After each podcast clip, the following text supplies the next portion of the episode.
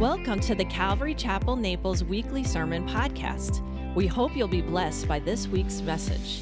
For more information about this podcast and other Calvary Chapel Naples resources, please visit us at ccnaples.org. Well, welcome to Calvary Chapel Naples, and uh, happy, happy Good Friday to you. It's always odd, I think, to say Happy Good Friday because it's like there's this mixture of themes going on on a night like tonight. If you're here with us uh, for the first time, we're so glad you've come. Um, we hope you sense the Lord's love here. Um, if you don't have a Bible, would you put your hand up though? Because we've got guys who would bring Bibles down the aisles. it's like selling peanuts at the game, right? who Take a Bible and a pack of peanuts. When Jesus was alive on the earth, he spoke of his sacrifice. And he spoke of that sacrifice with his disciples with him. Very often, their response was that of not understanding or not knowing what it was that he was speaking of. And a particular instance of this was from John chapter 10, verses 45. So you go ahead and turn your Bibles there. And actually, as we turn, I am just reminded I think I should probably pray. Well, Lord, we come before you tonight, Lord, remembering your death on that, on that cross, Lord, as we just sung the scandalous, the scandalous, beautiful, scandalous night. And we just pray, Lord, for the revelation that comes only by your Holy Spirit as we study your word tonight. And as we attend to you, Lord, would you attend to us? Would you attend to all these here in the room, Lord? Their problems, their pains, their joys, their concerns. And would you be the minister, Lord? And we pray and ask this in Jesus' name. Amen. And actually, since I've already interrupted myself, I'm thinking I might as well interrupt myself a second time um, can, can, you pass me that Easter thing? Thanks. Um, we have these in the lobby, and they didn't quite come in time for last Sunday. So on your way out of here, um, go ahead and pick a couple up. Invite a few friends for, for Easter Sunday, 9 and 11 o'clock. That's pretty much it. So, Mark, oh, excuse me, John chapter 10, verses 45. And Jesus speaking said this for even the Son of Man did not come to be served, but to serve and give his life a ransom for many. This is John 10, verse 45. Okay, so I got the first verse wrong. This is, this is going great.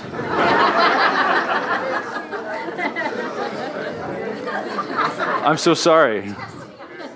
Yeah, I wish I could say I was testing you. I think, the, I think it's more like the Lord is testing you, and then the Lord is humbling me.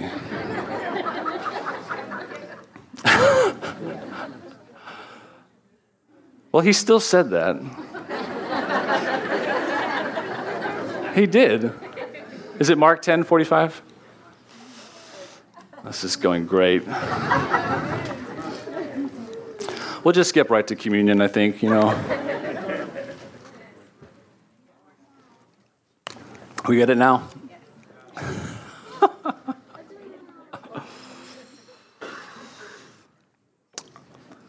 so once again, he spoke while he was here, saying, For even the Son of Man did not come to be served, but to serve, and to give his life a ransom for many. And we're going to be speaking tonight on this issue of the ransom and the issue of this sacrifice. And if you've been in church for any period of time, You've heard these words. You've heard about the sacrifice of Jesus, that it was there and it was offered as a ransom, and literally a payment to purchase others so that they could be free. But why? Why was it that a sacrifice was needed? Why is it that he had to come and die in such a gruesome way? Why also is it, do we read that this is part of God's plan? The unfolding of the plan and the culmination of the plan to offer his son after doing so many years of miraculous things on the earth, to then offer him up on a cross to bleed and to die. Well, in order for us to fully understand Jesus on the cross, we need to go back. We need to go back and we need to review and we need to remember a brief history of sacrifice in the Old Testament, those things that would have been leading up to the reason as to why Jesus had to die on a cross. So, my teaching tonight for Good Friday, turning back a brief history of biblical sacrifice. Let's turn to the book of Genesis, where it all started, chapter 3. As you probably know, this was the chapter of the entering of sin into our world. Eve was tempted and she gave in. She then gave to Adam. He agreed. He took of the fruit of that which they were not supposed to take. It's amazing, isn't it? Such a simple act of disobedience. And sin entered the world by that one thing. And they tried to cover themselves. Read with me, look in verse 7 of chapter 3. The eyes of them both were opened, and they knew that they were naked, and they sewed fig leaves together. Now, I don't know if you've worn a fig leaf outfit before, but can you just imagine that? Those dried leaves sewn together with who knows what, probably some kind of plant material. Man, that would chafe so bad. They tried to find their own covering, but it was insufficient. And we read, fast forwarding to, vast, uh, to verse 21, that the Lord had a plan right from the get go, right from the first sin right from the first beginnings of religion of people trying to cover themselves. Oh i can make myself better. Oh i can i can cover my nakedness. I can cover my my sin my own way. But the lord had a, a, a better plan.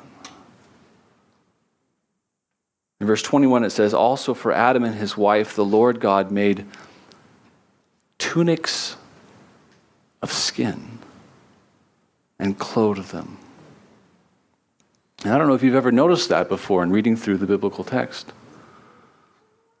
So there's the issue of the skin, right? Which means that something, some animal, had to be killed. And then he would have taken those skins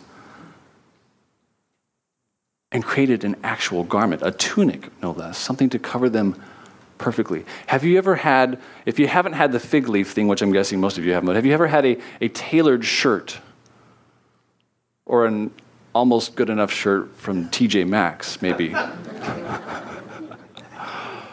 that just fits perfectly? Do you have a, the favorite pair of jeans? Like it goes on, you're just like, yes, I don't look very good, but in these, I look okay. I'm going to go with the okay tailor made, tailor made for them. And I think just that contrast of, of the tunics that were given to them with the fig leaves they tried to make for themselves. And we see what the Lord was doing at the very, very beginning of time was he was making a provision to cover his people and also to atone for their sin because with those tunics came death of those animals and the shedding of blood. And I can't imagine but that at some point, Adam and Eve, having then been clothed with those tunics, would have looked back and said, But wait a second, where did these, where did these come from? Have, have you ever done that in your life? You, you look back on the things that occurred before. Sometimes you look back and you're like, Well, how did I get here? Well, for the Christian, it's like, how did I become forgiven? What was it that provided the way for me to be clean? And it was that looking back and remembering that those animals had to be slain so they could have the perfect tunics of skin. Let's fast forward on to another example from Genesis chapter 22, here with Abraham and Isaac. This is one of my favorite chapters in, in the book of Genesis, much less the Old Testament itself. Verse 2 of chapter 22 reads and says this Then God said, so He said, it was God, take now your son, he's speaking to, to Abraham, your only son, Isaac whom you love, and go to the land of Moriah and offer him there as a burnt offering on one of the mountains of which I shall tell you. So they travel a couple of days, and we'll skip to verse 5. And Abraham said to his young men, Stay here with the donkey. The lad and I will go yonder and worship, and we will come back to you. So Abraham took the wood of the burnt offering and laid it on Isaac his son, and took the fire in his hand and a knife, and the two of them went together. But Isaac spoke to Abraham his father and said, My father. And he said, Here I am, my son. He said, Look, the fire and the wood, but where is the lamb for a burnt offering? I'm going to pause right there.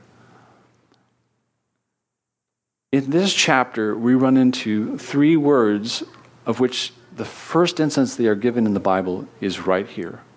This is the first time in the Bible we read of the word love, your only son whom you love. The first time we hear the word worship, that the lad and I will go yonder and worship. And also the first time we hear the word lamb. All in the same set of verses. Continue on in verse 8. And Abraham said, My son, God will provide for himself the lamb for a burnt offering. And so the two of them went together. And actually, if you go back and study this in the original language, the word for isn't really in the text or implied in the text. It really more like it more reads like this: My son, God will provide himself the lamb. As they proceed on, it says, Then they came to the place, verse 9, which God had told him, and Abraham built an altar there and placed the wood in order, and he bound Isaac his son and laid him on the altar upon the wood. And Abraham stretched out his hand and took the knife to slay his son, and you can only imagine what that moment would have been like terror and fear and, and bewilderment. But the angel of the Lord called to him from heaven and said, Abraham, Abraham. So he said, Here I am. Do not lay your hand on the lad or do anything to him, for now I know that you fear God, since you have not withheld your son, your only son, from me. And then Abraham lifted his eyes and looked, and there behind him was a ram. Notice this it's a ram, not a lamb. They're different words. He went, and behind him was a ram caught in a thicket by its horns. So Abraham went and took the ram and offered it up for a burnt offering instead of his son. And so here we have yet another example of Old Testament sacrifice that is so important because we read here now not only the covering, but we read of these so important concepts a substitute a substitute. We read also of an only son that was supposed to be offered and yet wasn't at that time. And we read also that God will provide himself the lamb. But the lamb was not offered yet because here it was a ram. And just like with Adam and Eve, looking back and remembering the animals that were slain, so that they could be covered. I also wonder now if Abraham also had those moments in his life where he looked back and remembered that his son had almost been offered as a sacrifice, and then remembered that gracious last minute reprieve. The ram provided at the last moment so that his son could be free. Turn with me now to the book of Exodus, chapter 12, verses beginning in verse 3.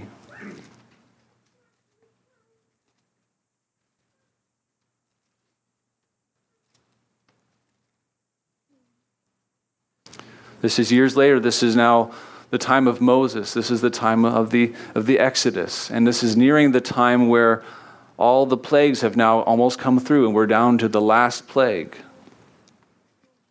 which, of course, was the death of the firstborn son. That should not escape your attention either. Because what is happening here as we go through all these stories is we're creating a tapestry from the Old Testament of everything that would kind of pre or foreshadow the things that would have happened on Calvary on this day, Good Friday. And here we have yet another story that is added to the account. Verse 3 of chapter 12 Speak to all the congregation of Israel, saying, On the tenth of this month, every man shall take for himself a lamb, according to the house of his father a lamb for a household. And if the household is too small for the lamb, let him and his neighbor next to his house take it according to the number of the persons. According to each man's need, you shall make your account for the lamb. Your lamb shall be what? Without blemish, no faults. A male of the first year. You may take it from the sheep or from the goats. And then here's what they're supposed to do with that lamb in verse 7 And they shall take some of the blood when they kill it at twilight, and they shall put it on the two doorposts and on the lintel of the houses where they eat it. They shall eat the flesh on that night, roasted in fire with unleavened bread and with bitter herbs, they shall eat it. And you can imagine what these people are thinking. They've been in bondage They've seen the Lord do these miraculous plagues, and now He's telling them that there's this one last one that's coming, and they're supposed to do what? They're supposed to apply the blood of an innocent animal on this side of the doorway, and on this side of the doorway, and at the lintel. The blood and the blood.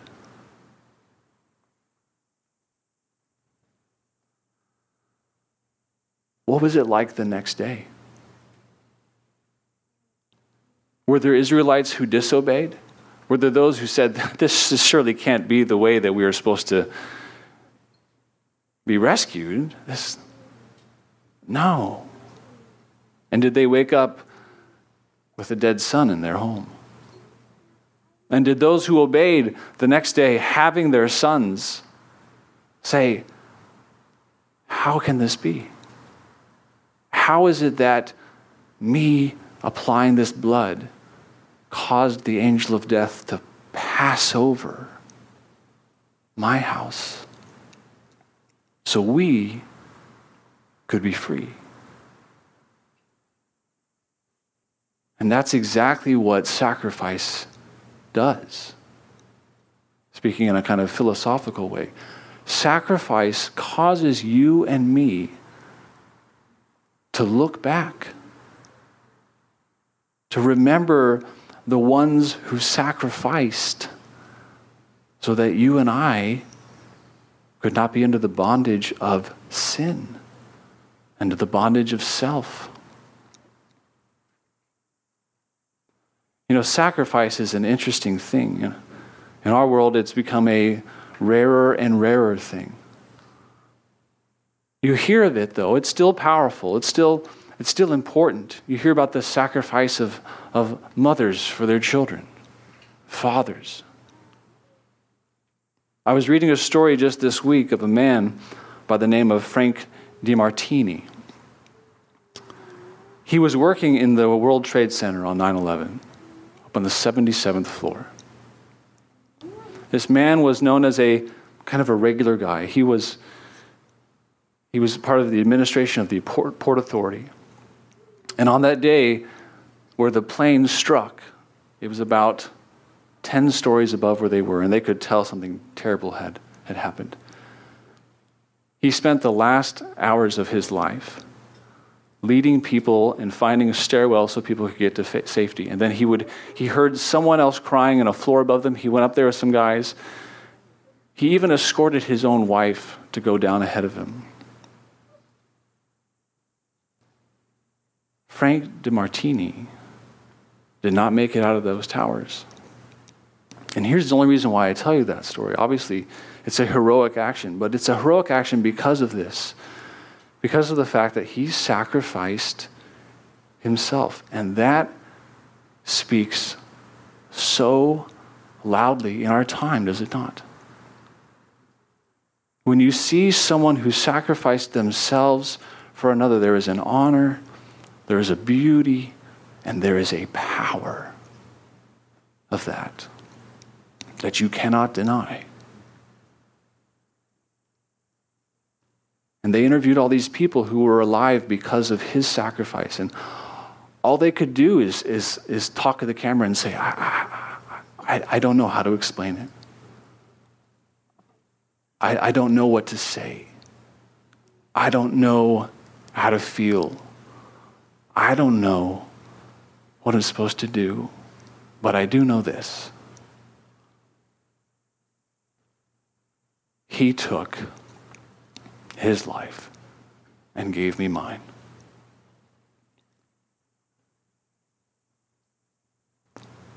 But even this story of Frank DeMartini, even this story is just a shadow of the greater sacrifice, the greatest sacrifice. Jesus on the cross. the agony of him being poured out, the agony of him being scourged, the agony of him being mocked and beaten, insulted, reviled. So many things shouted upon him. How did he stand it? How did he walk through it? It says in the scriptures, but the joy set before him. The joy. That joy is in this room right now. You are his joy, church. And for the joy set before him, he endured that cross so that you and I wonderfully, marvelously, miraculously could be free.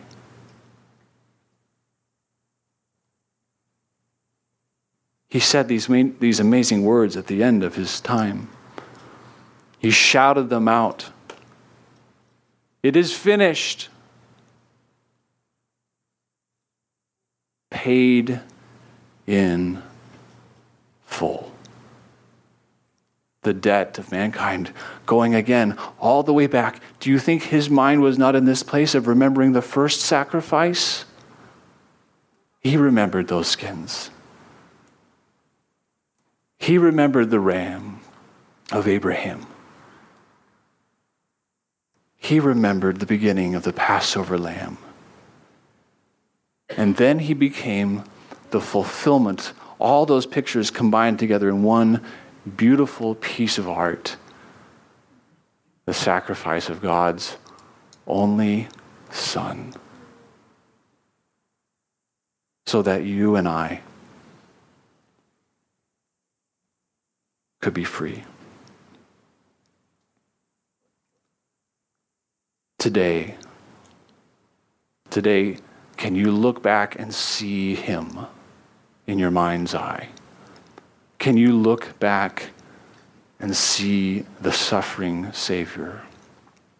Can you look back and know that because of what he did, you can have what he offers, which is forgiveness of all your sins? His love ran red, right? And our sin washed. What color, church? Let's say that again. Our sin washed what? White. How astounding is that? How is it how is it that your sin is white? How is it that your your problems, the things that have come out of your mouth have become white? How is it that the thoughts that have come through your head and your heart are white? How is it that you and I can have this thing called eternal life, which He gives to all who put their faith in them? How in the world is that possible? The sacrifice of God's Son on the cross is the answer to that question. Jesus, our Passover lamb, the fulfillment of all that came before. We're going to end our time today before we sing a last song of, of praise. We're going to end our time with communion. We're going to do it quietly, silently. Communion, of course, is, is the bread and the cup that, come, that came from that last Passover meal that Jesus shared with his disciples. The bread, his, his broken body, the blood, the wine. And if you're here today and, and, and maybe you've heard some of these ideas of sacrifice before, or maybe you've, you've known about Abraham and Isaac, or you've, you've heard about the echoes of Calvary, you've heard about this sacrifice, you've heard about this Savior. But if you've never actually put your faith in Him, if you've never, as the Passover story tells us, if you've never actually applied the blood to your life, saying, Jesus, I need you to cover my blemish. Jesus, I need you to cover my faults, my sins, my errors. Then before we take communion, I'm going to just lead us all in a prayer. And if that's you, just in the quietness of your own seat, would you please ask the Lord? Ask Him. Ask Him into your life. Say, I need to apply your blood so that I can have forgiveness of sins. And then begin that relationship with Jesus Christ. Begin the relationship. Do not wait another day, another moment. It is where true and abundant living is, and it's only place where forgiveness and eternal life can be had. So let's pray to that end. Church, if you are saved, please join me in praying. Well, Father, we pray for all these gathered here. Each one, a son or daughter that you made, people who you know, people who you care for. And Lord, if there are any here that have not received you, have not said, Jesus, come, come in me. I need your blood to, to cover my sin, to forgive me, so that I can say, My sin turned white. I don't even understand how that's possible, but I know that you can do it.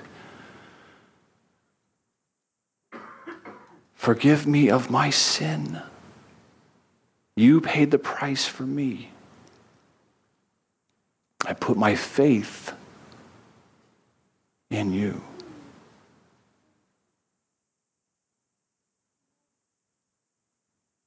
If you prayed that prayer right now, then I would invite you and I would tell you, you are now a blood bought son and daughter of the King. And I just feel like for some reason we need to just actually applaud and just thank the Lord for the fact that He would even do that.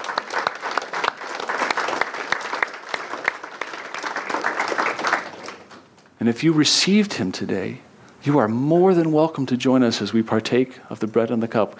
Brothers, would you go ahead and pass them out?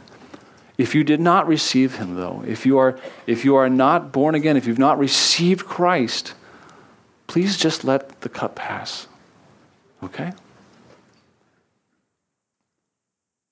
And as we now take it together as the church, remembering the great sacrifice, remembering that our sins became white because of the agony accomplished at Calvary. Then we're going to just take a moment to silently pray together in thanksgiving for what the Lord has done for us. Let's take 30 seconds of silence to just pray on our own, and then I'll lead us through communion.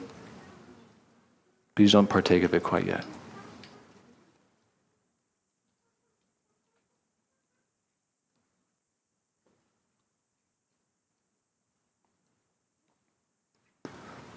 Matthew 26, 26. And as they were eating, Jesus took the bread, blessed and broke it, and gave it to the disciples and said, Take, eat. This is my body.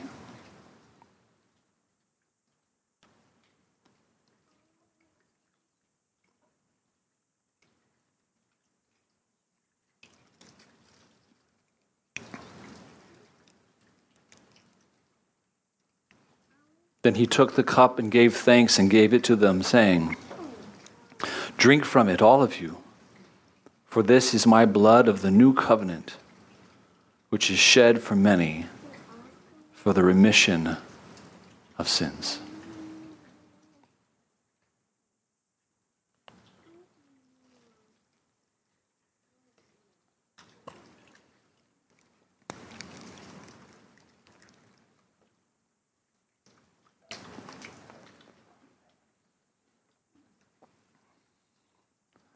Amen? Amen. Amen. Let's pray. Heavenly Father, we are so thankful that you suffered on that scandalous night for our benefit. And Lord, we, we can never deserve that gift of forgiveness, we can never repay it, but we can be thankful.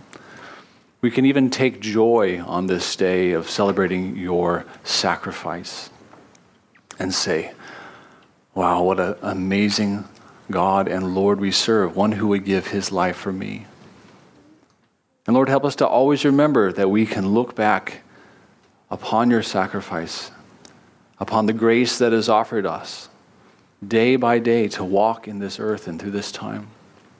And Lord, may you bless and wash and cleanse your people here this morning. Ha ha ha this evening, excuse me. In Jesus' name we pray. Amen. Please again take a, um, a flyer on your way out. God bless you guys. Have a great Good Friday evening.